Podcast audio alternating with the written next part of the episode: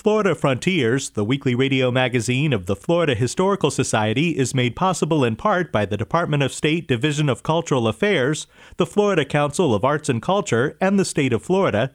It's also made possible by the Jesse Ball DuPont Fund, the Rossiter House Museum and Gardens in Gallie, and by Florida's Space Coast Office of Tourism, representing destinations from Titusville to Cocoa Beach to Melbourne Beach.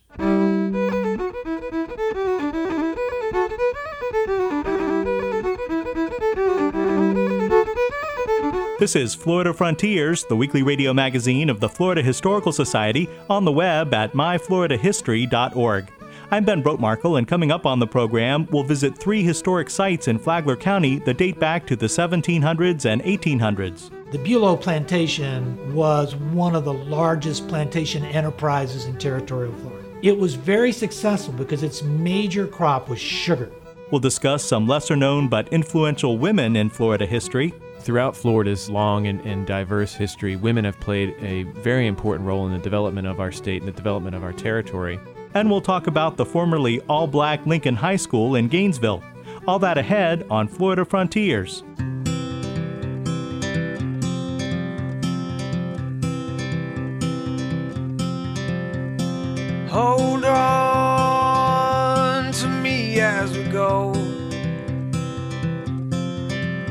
As we roll down this unfamiliar road.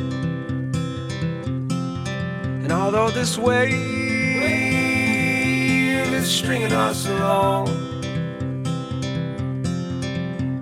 just know you're not alone. Cause I'm gonna make this place your Three historic homesteads from the 1700s and 1800s can be seen in Flagler County, north of Daytona and south of St. Augustine. Mala Compra and the Bulow Plantation are in ruins, while the lodge at Princess Place still stands. In 1816, Joseph Hernandez was given a Spanish land grant to establish the Mala Compra Plantation. Mala Compra means bad purchase in Spanish. Although others had not been successful on the land, Hernandez was. When Florida became a United States territory in 1821, Hernandez was the first Spanish representative in the U.S. Congress and helped to have Tallahassee named the state capital. The Mala Compra plantation ruins were first excavated by archaeologists in 1999. Sisco Deen is with the Flagler County Historical Society. The really neat thing about Malacompra is when they did the archaeological dig, normally when the archaeologists come in, they dig, write everything down, cover everything back up, and leave. Well, here we have the actual ruins. They're covered. Uh, you can walk around. You can see the various parts of the houses, the wells, and there's uh, interpretive signs all along. Carl Laundrie is chair of the Flagler County Centennial Committee. The site is is uh, well for a number of years there was a trailer park there. They and the county bought Bing's Landing, and uh, then they discovered the site and they started doing they'd done several archaeological projects there and they built that well it's a roof over they built a big platform over it and there's interpretive sites there today. So it's it's a, a point of interest. People stop look you know and that's also a busy park. There's a restaurant there and a boat launch and uh, people come down there to fish.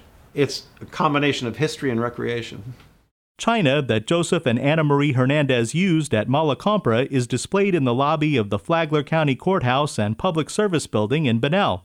Sisco Deen and Carl Laundrie. Now, how we acquired that was really interesting. Now, I do a lot of genealogy, and this lady came in one day and said she was a, a descendant of Hernandez, and I said, "Yeah, sure." But when I started talking to her, she actually was, and she had uh, two pieces of china she said was it was prepared when he was a representative of Congress. He used it up there. And her mother had just died, and she acquired this china. And she said, I have written everybody in my mother's uh, address book. She said, People I don't know, I just wrote them just to let them know my mom died.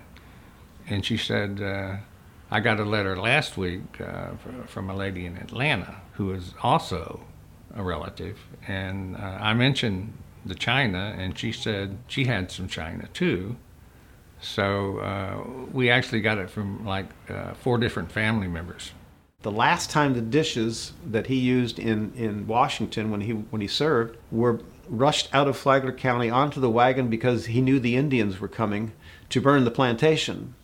Well, several sets of those dishes are now on display in the Government Services Building, and I just thought it was kind of interesting. Last time they left Flagler County, they left on a, a, wagon because the Indians were coming, and the family came back and brought us back the dishes and some of his jewelry, uh, tie clasps and cuffs. They're all on display in the, in the Government Services Building. It's uh, really interesting. The Mala Compra plantation was destroyed during the Second Seminole War of the 1830s. The same fate was in store for the Bulow plantation. In 1821, Charles W. Bulow purchased 9,000 acres of land in what is now Flagler County. Local historian Al Hadeed is the Flagler County attorney. The Bulow plantation uh, was one of the largest plantation enterprises in territorial Florida. It was very successful because its major crop was sugar. Sugar was very, very expensive um, and very prized. And so, I mean, it was remember now the sugar was also used to make rum. So, so it had a lot of different uses: sweeten the food, and you know, enjoy your enjoy your repast, right, with with with a drink of rum. So he's very very successful, and uh, however, unfortunately, that success suffered the fate of the Seminole Indian Wars because his plantation, like many of the others uh, in Northeast Florida, were burned by the Seminoles. Now, the reason they were burned was not because the Seminoles disliked Mr. Bulow, because actually he got along with them. Mr. Hernandez's plantation burned. He got along with them. They traded with them. The reason why they were burned is that when the federal troops came in to fight the Seminoles, the idea was the Andrew Jackson's idea was he wanted to ship them all west, get all the Seminoles out of Florida. Well, they adopted a strategy that wherever the federal troops went to bivouac, to supply depots, their hospitals, whatever it was, they would burn those places so the federal troops couldn't use them again. So unfortunately, you know, the unintended consequences, uh, you know, of that war was a great deal of wealth was lost. As Carl Laundrie explains, both Mala Compra and the Bulow plantation had a famous visitor. John J. Audubon came here, and he stopped at Hernandez. And Hernandez and Audubon eh, didn't get along so well. But uh, young Bulow, they hit it off pretty good. On Christmas Day, and I don't remember the date, but on Christmas Day, they struck out from Hernandez plantation and went to visit John Bulow. John J. Audubon and his entire entourage walked from there, and that's about 12, 15 miles. They walked on Christmas Day to uh, Bulow's plantation. And uh, Bulow and Audubon, I think, became drinking buddies. They, they, they, uh, they had a grand time. They took them all around, and Audubon's uh, accounts uh, are of early Flagler County area Bulow took it over as a young man. I think he was about 20 years old when he took over the plantation, 19 or 20 years old, and built it up to quite an the largest sugar plantation on the east coast of Florida. Had a huge coquina structure there, had lots of indigo, rice again, and also sugar cane. Bulow traded with the Seminole Indians and got along with them so well that he tried to defend them from Andrew Jackson's troops. He fired a cannon at the Florida militia because he was, he was not happy with what they were doing. And he ended up getting arrested and held in his own house while they used the uh, uh, plantation for a fort. And when they decided it was too dangerous for them to stay there, they removed him back to St. Augustine. He was under house arrest in St. Augustine. And uh, in February, they say he saw a big red glow in the sky, and they determined that was when the Seminoles burned Bulow Plantation. While both Mala Compra and the Bulow plantation were destroyed during the Second Seminole War of the 1830s, the Adirondack style lodge known as Princess Place still stands. That land was originally settled in 1788 by a Minorcan named Francisco Pellicer. He was part of the Minorcans that were indentured servants at the Turnbull colony in New Smyrna and he uh, was actually the, the same gentleman that led the uprising that moved the Minorcans or led them from New Smyrna to St. Augustine and brought that Minorcan influence there along with the datil pepper. Wanda Laundrie was a longtime guide at Princess Place Preserve, Al Hadeed. The hero of the Minorcans was the one that settled that, Francisco Pellicer, by the way, for whom Pellicer Creek is named. Francisco Pellicer was a young Minorcan at the at the Turnbull colony, and he was about 18 or 19 years old.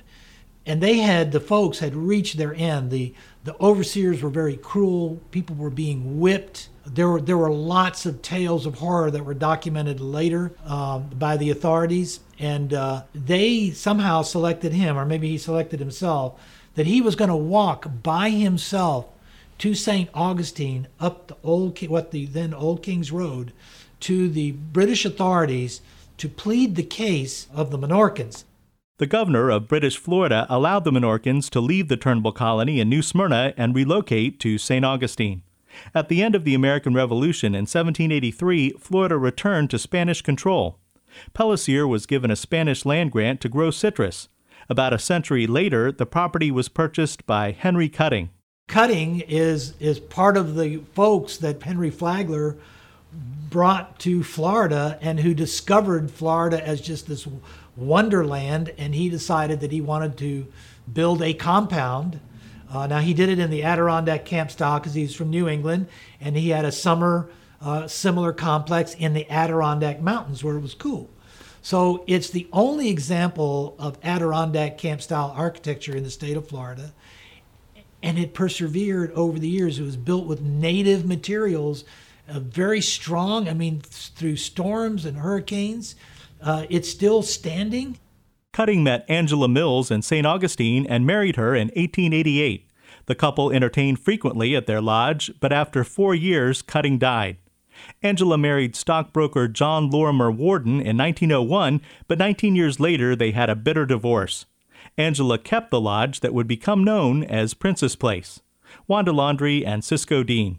In 1922, she was in Paris, and that's when she met Boris Sherbatov. And he was one of two families of Russian royalty that had claim to the Russian crown during the Bolshevik Re- Revolution. So they were married a year later in 1923.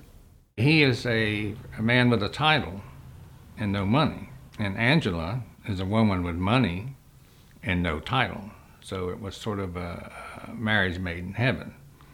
Now, uh, my mom told me that uh, she would have children out to the plantation, and they at Christmas time there'd be a big Christmas party, and she would give them a book, and I have one of those books at home. Since he was a prince, then she acquired the title of princess. And after a couple of years, uh, he did change his name from Sherbatov to Sherbatow. It's speculated that he did that to um, kind of avoid detection. He was afraid of assassins. When they would come to the lodge, he preferred to spend his time in the Ponce Leon Hotel in St. Augustine because he was afraid of being isolated at the lodge. But uh, so it was Princess and Prince Boris Sherbatow. And that marriage lasted until 1949. And at that time, he passed away in New York after a brief illness. Princess Angela sold her lodge in 1954 to Louis Wadsworth, and she died two years later in St. Augustine. The lodge at Princess Place and the ruins of Malacompra and the Bulow Plantation are all in Flagler County, north of Daytona and south of St. Augustine.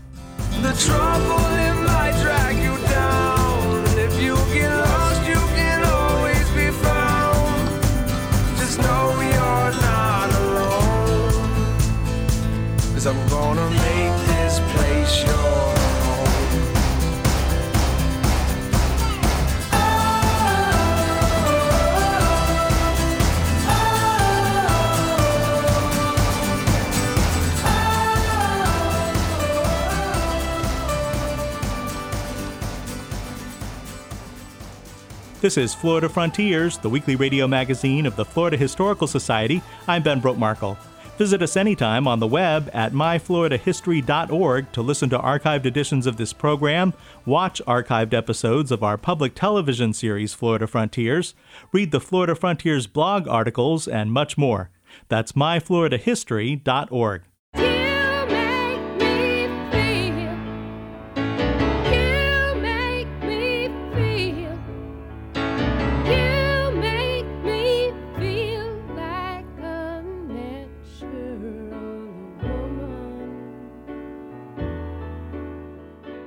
The Florida Historical Society recognizes the contributions of women throughout the year in a variety of ways.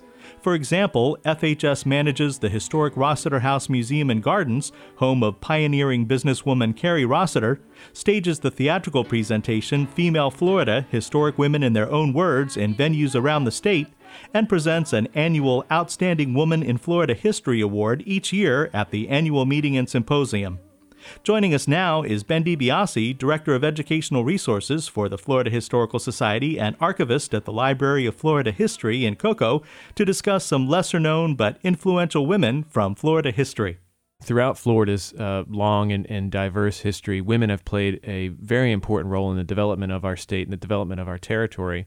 Uh, in fact, in 1982, the state of Florida decided to put that into um, uh, a state statute, uh, creating what is now known as a, the Florida Women's Hall of Fame. Uh, and that was created to, quote, honor women who, throughout their lives and efforts, have made significant contributions to the improvements of life for women and for all citizens of Florida, end quote. Uh, and every year there are new inductees uh, who are welcomed into that group. And it includes some really fascinating women. Of course, people like Marjory Stoneman Douglas and, and even Marjorie Kinnan Rawlings, most Floridians would automatically recognize uh, the, the, names of, the, of those women and understand and recognize their contributions to Florida history. But there are so many other women who are uh, members of this Hall of Fame that, that don't necessarily get that same uh, recognition. And two of the women we're discussing today were elected to public office, right? Yeah, that's correct. Uh, first, I want to talk about a woman by the name of Ruth Bryan Owens. And, and Ruth Owens was actually the daughter of um, uh, William Jennings Bryan, who uh, uh, ran for, for president several times, uh, was involved in South Florida politics throughout his life. Uh, Ruth came to Florida in 1919. She had been married several times, and uh, after her, her last husband had passed away, she and her children moved to be closer to her family. It was actually while she was living in Florida, she decided to become involved in politics after her father died in 1925. And she was actually the first woman elected to the U.S. House of Representatives from Florida. In fact, she was one of only a few women representing the, the entire South at that time period. Uh, now, she represented Florida's 4th District, which at that time stretched all the way from Jacksonville to Key West. So you can imagine the, the uh, varying needs of, of many of her constituents. But uh, one of the hallmarks of, of her time in office, which spanned from 1928 until 1933, uh, was the fact that she was uh, uh, dedicated almost to a fault to the needs of her constituents. She spent quite a bit of time listening to and responding to the needs of the, the people of the east coast of Florida. in fact, fact, a great example of that is that she was um, quite a bit opposed to uh, repealing uh, the the prohibition law, the 18th Amendment to the U.S. Constitution, uh, which uh, made it illegal to, to sell alcohol. Um, personally, she was um, in support of the 18th Amendment. However, her constituents overwhelmingly voted for the repeal of that that amendment. So, uh, in keeping with the, the, needs and wants of her constituents, she went against her own personal convictions uh, and voted in favor for repealing that act. Now, she also went on to serve as one of the first women uh, to hold a, a, a, diplomatic position. She was a U.S. diplomat to Denmark for a number of years after she left the U.S. House of Representatives. She was also uh, the first woman on the uh, Foreign Affairs Committee while serving in the U.S. House of Representatives. Uh, now, I also want to mention a, a, another woman who served on more of a local level, uh, M. Athalie Range, and, and, many people in South Florida might recognize that name. She was actually born in Miami in 1915, uh, the, the, daughter of Bahamian immigrants, uh, and she worked in a lot of the African American communities where she grew up in Miami. And she first got involved because she saw the uh, uh, inequalities that, that existed within the public school system in Miami. Now, her children went to a, a, a segregated public school in the 1940s, but she, she noticed that there were no permanent uh, buildings within the school. They had inadequate water supply. They didn't have lunch, uh, all kinds of, of serious issues. So she got involved politically and, and, actually approached the city commission and had a lot of these things change. And it was actually not until 1965 that she ran for the city commission. Uh, she lost in 65, but in 66 was appointed and then subsequently was reelected twice. And she fought throughout her entire political career and then later throughout the rest of her life uh, to better not only the lives of, of women within her uh, the city of Miami, but also for uh, uh, African Americans and those who she felt were underrepresented by the city at that time. We're also looking at two women today recognized for their humanitarian work. Yeah, that's right. And an exceptional example is a woman by the name of Eartha Mary Magdalene White. Now, she's a native of Jacksonville. She was born in 1876. Her adopted mother, Clara White, was actually the uh, uh, born into slavery, was a daughter of slaves herself. Uh, was born in, essentially in, in uh, into poverty, but her mother fought very hard. Uh, Eartha's father, her adopted father, died when she was young, so her mother really raised her on her own. She worked very hard and instilled in Eartha a sense of uh, humanitarian cause. They were um, very pious uh, individuals, but they also believed that any person living in Jacksonville deserved this basic human uh, dignity. And, and she fought very hard throughout her life to provide that for, for those who she felt were um, very underrepresented and, and the underprivileged uh, folks living in and around Jacksonville and Duval County. Now, Eartha was also a very successful businesswoman. A lot of people um, don't know that. Uh, she's known for, for creating uh, what is known as the Clara White Mission, which was named after her mother, which still exists today, and it served the uh, homeless and the needy throughout the Jacksonville area. Um, but uh, because she was such a successful businesswoman, she funneled all of that money into her humanitarian causes. Uh, she created an orphanage in the early 20th century in Jacksonville. She created a uh, retirement home for this is long before any kind of Social Security Administration for those who could not afford to retire but also were unable to work. Uh, and up until the very last days of, of her life, she was almost 100 years old when she passed away. She fought and she put everything she could into uh, helping those who were in need throughout her community. And lastly, I want to talk about uh, Roxcy O'Neal Bolton. And uh, Bolton was was interesting again for her her work to uh, represent uh, women throughout Florida, but throughout the United States. She was actually uh, um, the uh, founder of the Florida chapter of the National Organization of Women. Uh, she personally fought to have Congress pass the Equal Rights Amendment or to push for the Equal Rights Amendment, which unfortunately did not eventually pass, but she was the loudest proponent, at least from Florida, to, to help and, and actually personally met with President Nixon to create the Equal Rights Proclamation in 1972. Uh, she organized the a Women in Distress uh, clinic, which offered local assistance and housing to uh, women who, who were uh, victims of abuse, um, those who were also uh, uh, involved in substance abuse issues, which again still exists today. She organized marches throughout the state to um, help uh, uh, bring and shed light to uh, rape victims who were um, not being properly uh, represented within the, the, justice system in South Florida. Um, and again, throughout her life, she pushed um, both state and, and, local officials to um, not only realize that, that these populations live and exist in Florida, but that they were um, in, in need of assistance uh, through, through both government need and, and through private organizations. So, you know, all four of these women in their own way have helped to promote and develop the um, the betterment of, of Floridians, uh, not only for their communities, but, but for uh, those uh, people living throughout the state. Thanks, Ben. Sure, thank you. Ben DiBiase is Director of Educational Resources for the Florida Historical Society and archivist at the Library of Florida History in Cocoa.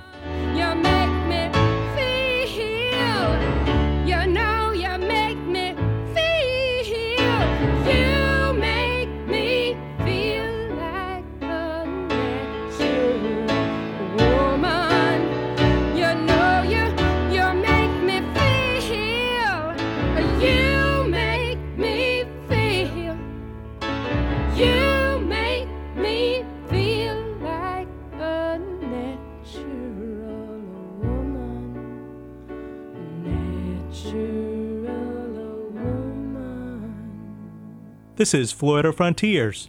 Before desegregation, Lincoln High School in Gainesville was an all black school.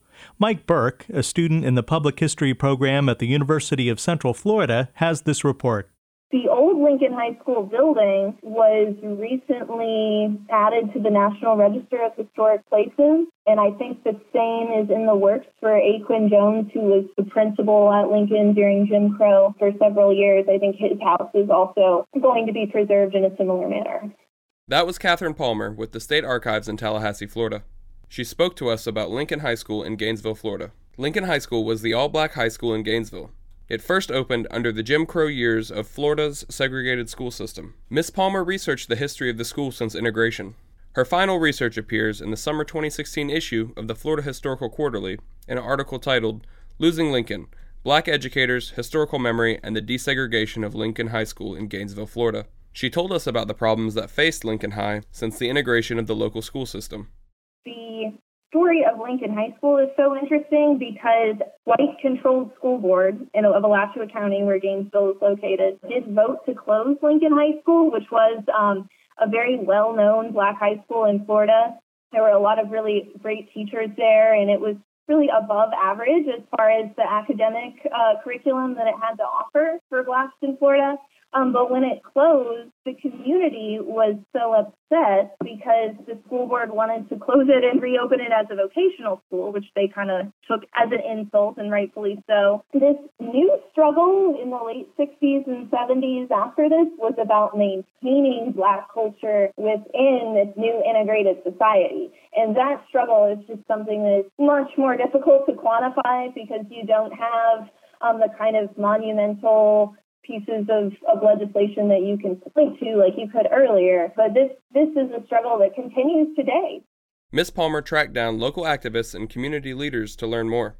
The question really became how are we going to preserve our history so that the perspective of the people that went to Lincoln High School and taught at Lincoln High School is preserved and it doesn't get overwhelmed by this prevailing narrative that that even though it closed, everything was fine and, and everyone now has access to equal education because think let's look around us and we know that's just not true today. So uh, maintaining Black cultural representation in an integrated world became uh, very much the, the new struggle after that classic civil rights movement of the 1950s and 60s. And within the past few years, uh, there's been articles written about how important Lincoln High School was um, to the Black community during school desegregation, about how now the Black community suffers by not having as many Black teachers in classrooms, and how having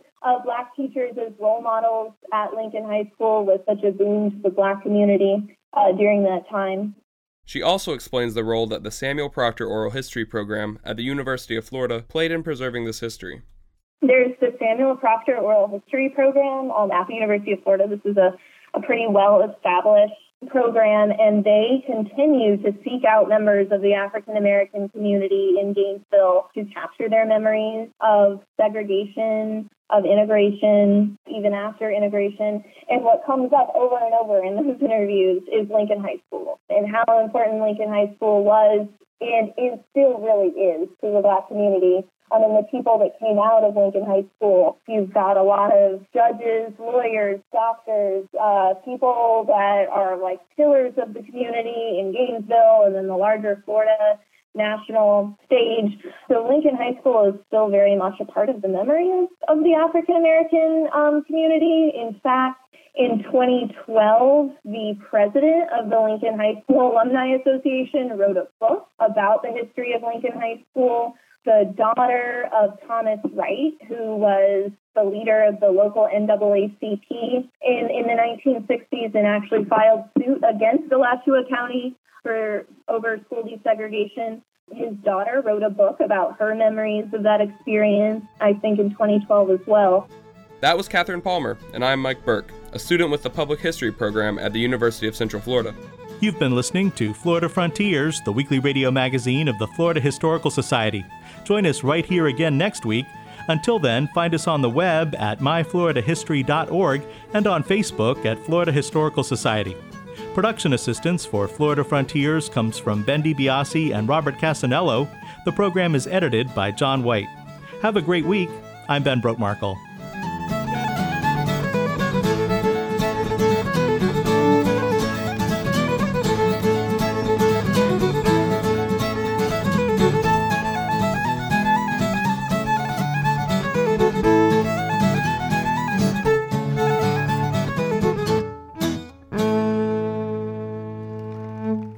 Frontiers, the weekly radio magazine of the Florida Historical Society, is made possible in part by the Department of State Division of Cultural Affairs, the Florida Council of Arts and Culture, and the state of Florida.